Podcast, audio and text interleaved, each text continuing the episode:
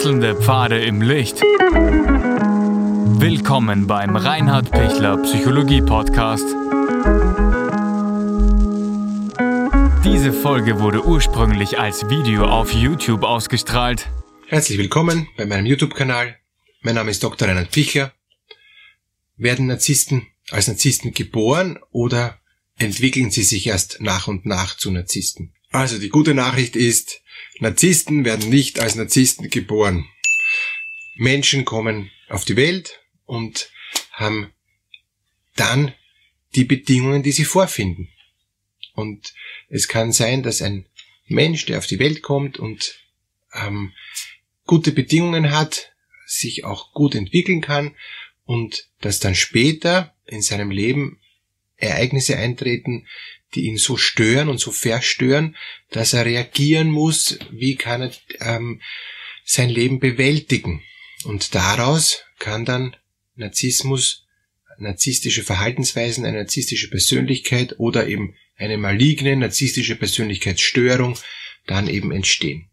Oder ein Mensch wird so geboren, dass er total wenig Chancen hat, ähm, es wirklich schwer hat im Leben, unglaublich viele äh, Hürden und, und Hindernisse von Kleinstkind an hat, ähm, Manipulationen ausgesetzt ist, ähm, Double-Bind-Strukturen, also ich liebe dich, ich hasse dich, wo sich das Kind in der Ambivalenz überhaupt nicht auskennt, was soll es jetzt eigentlich halten von der, von der ganzen Welt, von Kleinstkind an, ja, und ähm, viele innere Schmerzen durchleiden muss, viele ähm, Missbrauchserfahrungen macht, viele manipulative Erfahrungen macht, viele Gewalterfahrungen macht, ähm, sexualisierte Gewalterfahrungen macht. Wow, die ganze Palette, die man sich gar nicht vorstellen will. Und daraus entsteht dann auch ein äh, narzisstische Persönlichkeitsstörung. Oder eben nicht. Und das ist ja auch das Spannende, was ich Ihnen mit diesem Video nahe bringen will. Ähm, es gibt nicht den einen Weg, wo man sagen kann, der Großvater war Narzisst, der Vater war Narzisst, also ist das Kind auch fix Narzisst. Und es gibt auch nicht den Weg, dass man sagt, äh, das, Kind ist von, von Kindesbeinen an missbraucht worden, deshalb ist das Kind sicher auch ein Täter, ein Missbraucher oder es ist sicher deshalb narzisstisch, stimmt eben auch nicht.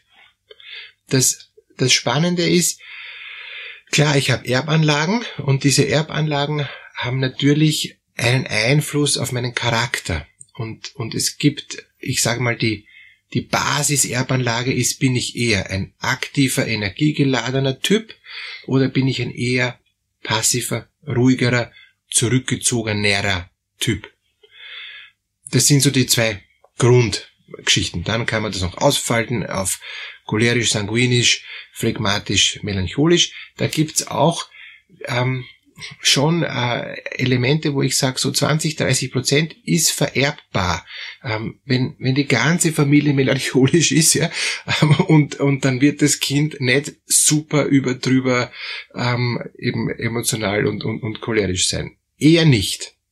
Es gibt aber immer auch eben Ausreißer, unter Anführungszeichen. In einer melancholischen Familie gibt's auch einen cholerischen ähm, Sohn oder Tochter. Ja? Gibt's. Ähm, der wird dann gar nicht so leicht haben, weil der wird ziemlich runtergebremst werden und wird dann vielleicht entweder, weil es ihm besonders ähm, jetzt äh, wichtig ist, dass er seins leben kann, in der Identitätsphase, Identitätsausbildungsphase in der Pubertät erst recht seines Leben und ganz anders sein als der Rest der Familie, gilt dann als schwarzes Schaf, weil der ist der Einzige, der immer so viel Wirbel reinbringt, weil wir sind ja alle so ruhig. Ähm, ja, kann sein, ähm, dass das eben eine, eine Richtung ist.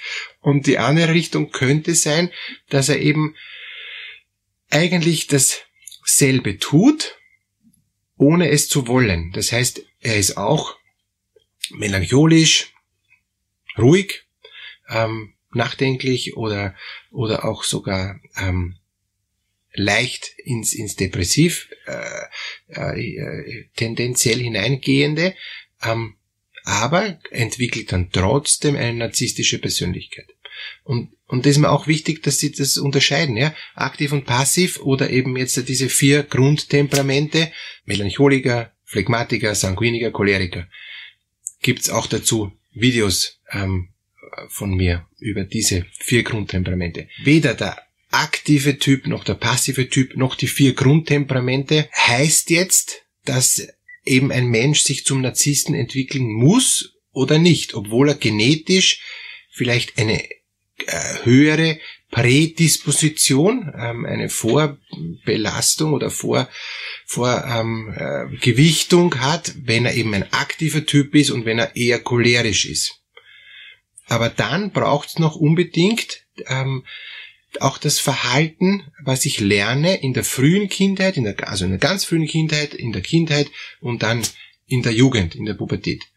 Weil, wie Sie wissen von den epigenetischen Fenstern, ähm, erstes epigenetisches Fenster ähm, von der Zeugung bis zur Geburt, zweites epigenetisches Fenster von der Geburt bis zum vollendeten dritten Lebensjahr und das dritte epigenetische Fenster Pubertät im Großen und Ganzen. So bis 17 circa, also ab der ersten Regelblutung, ab dem ersten Samenguss bis zu, bis circa 17 ist ein langes, ähm, drittes und letztes epigenetisches Fenster, ist ganz viel möglich, auch von der emotionalen Ausbildung meiner Identität.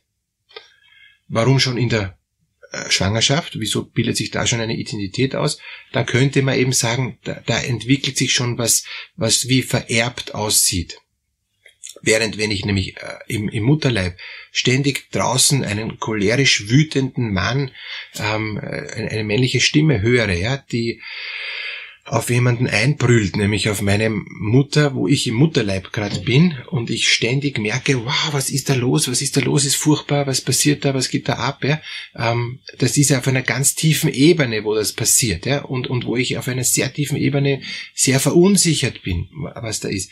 Dann kann da schon sein, dass ich entweder in die Depression gehe, in die Angst reingehe, schon im Mutterleib, oder dass mich das sogar motiviert, dass ich auch so werde. Und, und deshalb kann man dann auch davon sprechen, wenn, wenn das positiv aufgenommen wird, diese Aktivität und dieses, ja, starke und so, ja, kann sein, dass ich schon im ersten epigenetischen Fenster, also quasi intrauterin im Mutterleib, dass ich da schon ähm, etwas Narzisstisches mitkrieg und das auch schon ähm, abspeicher als positiv zweites epigenetisches Fenster in der, in der ganz frühen Kindheit, 0 bis 3. Wenn ich da ähm, ständig ähm, verhätschelt werde, ja, so, dass, dass alle meine Bedürfnisse gestillt werden bis zum Anschlag und, und ich das Gefühl habe, ähm, ich brauche nur schnippen und es wird schon und, und ich bin der, ich bin der Prinz, der größte Prinz und, ähm, und noch mehr als der Prinz und, und, und es, es gibt gar kein Ende und ich wäre total ver, verhätschelt, ja, sagt man in, in Österreich, ja, also total überumsorgt, ja, ähm, dann kann sein, dass ich ähm, nicht in der Lage bin, äh, irgendeine Frustration auszuhalten, weil mir alle Frustrationen aus dem Weg geräumt wurden. Und dann kann es tatsächlich so sein, dass ich dann später ähm, im Erwachsenenalter oder auch schon im jugendlichen Alter der zornige ähm, Mensch werde, der nicht aushält, wenn nicht seine Bedürfnisse sofort erfüllt werden. Und das ist dann auch eine, eine Entwicklung Richtung Narzissmus. Ich muss alles haben, wenn ich nicht alles habe, werde ich alles organisieren, damit ich alles kriege und wenn ich das nicht kriege, bin ich total beleidigt. Das ist ganz entscheidend. Da einfach zu spüren, Moment, ähm, in diesem zweiten epigenetischen Fenster ist es keine gute Idee, jemanden keine Grenzen zu setzen, also das, dem, dem 0- bis 3-Jährigen ähm, keine Grenzen zu setzen und ihn über drüber zu verwöhnen, sondern der braucht Grenzen, der braucht Liebe, aber auch in, in dem Rahmen ähm, die Geborgenheit und nicht eine Geborgenheit, die zerfließt, ja. Die Geborgenheit, die da drüben ist oder, oder eine Abwesenheit hilft auch nichts, ja. Weil dann dann kann der Mensch nicht, dieser junge, das, das kleine äh, Kleinkind kann sich da nicht innerlich auch fassen und nicht, und nicht innerlich halten. Und dritte epigenetische Fenster, eben der größte ähm, Brocken, wo noch einmal Gott sei Dank alles ähm, äh, neu gestartet wird. Es wird der präfrontale Kortex wie neu aufgesetzt, also die Großhirnrinde kann, wird, wird noch einmal neu gestaltet und deshalb ist ja auch der Grund, warum man eben äh, das, was man vielleicht mühsam erzogen hat bis zum 12., 13. Lebensjahr, dann plötzlich in der Pubertät wie gelöscht ist und auch scheinbar nicht mehr wiederkommt und auch tatsächlich kaum mehr wiederkommt. Das kann auch fast irreversibel gelöscht werden. Und es können auch narzisstische Persönlichkeitsstörungen gerade in der Pubertät dann erst entstehen. Ich kann mich auch dann erst gerade in der Pubertät in eine Richtung entwickeln, wo alle sagen, hey, du bist da das volle Ego-Schwein, so geht's nicht. Ja? Aber das kann deshalb sein, weil ich in der Peer Group merke, wenn ich so bin, wie ich bin, nämlich so vollgas narzisstisch, total übertrieben, selbstbewusst, ähm, viel zu stark auftretend und ich habe dann eine Gruppe von Gleichaltrigen, die mich dafür bewundern und dann mich bestärken, dann kann daraus auch nochmal ein Narzissmus entstehen. Gilt sowohl für Frauen als auch für Männer. Ähm, und, und, und die Herausforderung ist, wenn ich dann schon da drin bin und dann auch nicht mehr so auf meine Eltern höre, die vielleicht sagen, hey, hallo, was machst du, ja? Ähm, und ich höre dann nur auf die Peer Group ähm, in der Pubertät, dann prägt mich ähm, epigenetisch, das ist also die elektromagnetische Verschaltung der Gene, prägt dann eigentlich mehr die Peer Group als wie von meinen Eltern. Dann habe ich schon ein bisschen was geerbt von einem, von einem Basischarakter, ja, habe vielleicht auch was mitgekriegt im ersten, zweiten epigenetischen Fenster und durch die Erziehung, durch das Verhalten der Eltern, aber das kann wirklich ähm, sehr, sehr weit in den Hintergrund kommen oder sogar wirklich fast nicht mehr äh, wahrnehmbar werden, weil äh, die, das dritte epigenetische Fenster durch die Pubertät, durch die Peer Group so stark verhaltensändernd ähm, und identitätsbildend wirkt. Und das ist nämlich das Entscheidende. Und deshalb urwichtig, gute ähm, Freunde in der Pubertät. Das ist entscheidend fürs spätere Leben. Ja? Ist, ist fast noch einmal entscheidender als wie die ersten drei Lebensjahre. Ja? Ist schon wichtig. Also beides ist wichtig. Ja? Aber ich kann so viel kaputt machen in der Pubertät. Deshalb ist es gut, gute Freunde in der, in der ähm, Pubertät zu haben. Dann ist auch die Gefahr, dass der Narzissmus geringer ist und meine abschließende Zusammenfassung ist, Narzissmus ist hauptsächlich 80 Prozent ja, ähm, erlernt und abgeschaut durch das Verhalten von anderen, sei es von den Eltern, sei es von den Großeltern, sei es von den Lehrern, sei es von gleichaltrigen Kollegen aus der Peer Group in der Pubertät. Und dann entwickle ich eine Identität, die narzisstisch ist. Ähm, und das prägt sich dann im, im, im laufenden äh, jungen Erwachsenenalter immer mehr aus. Wenn das erfolgreich ist, so wie ich agiere, narzisstisch, dann werde ich auch immer ähm, weiter narzisstisch agieren. Gibt ja auch Videos von mir über narzisstische Persönlichkeitsstörungen, wo Sie gerne auch noch hinschauen können, um so ein größeres äh, Bild zu haben, äh, wie der Narzissmus dann auch eigentlich dann ist im Erwachsenenalter.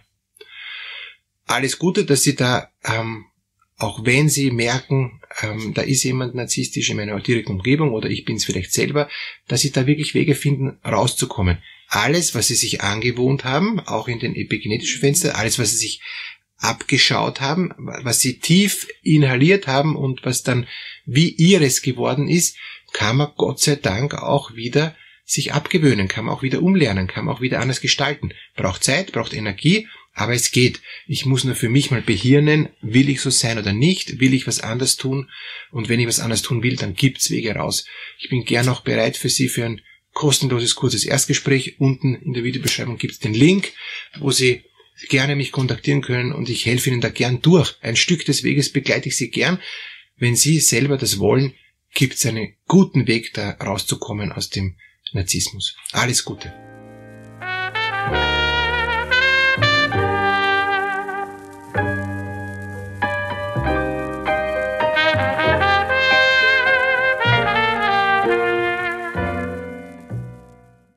Wenn Ihnen diese Podcast-Episode gefallen hat, geben Sie bitte eine positive Bewertung ab. Wenn Sie Fragen oder Anmerkungen haben, können Sie Herrn Dr. Pichler unter seinem Blog reinhardpichler.at kontaktieren. Vielen Dank fürs Zuhören und bis zur nächsten Folge.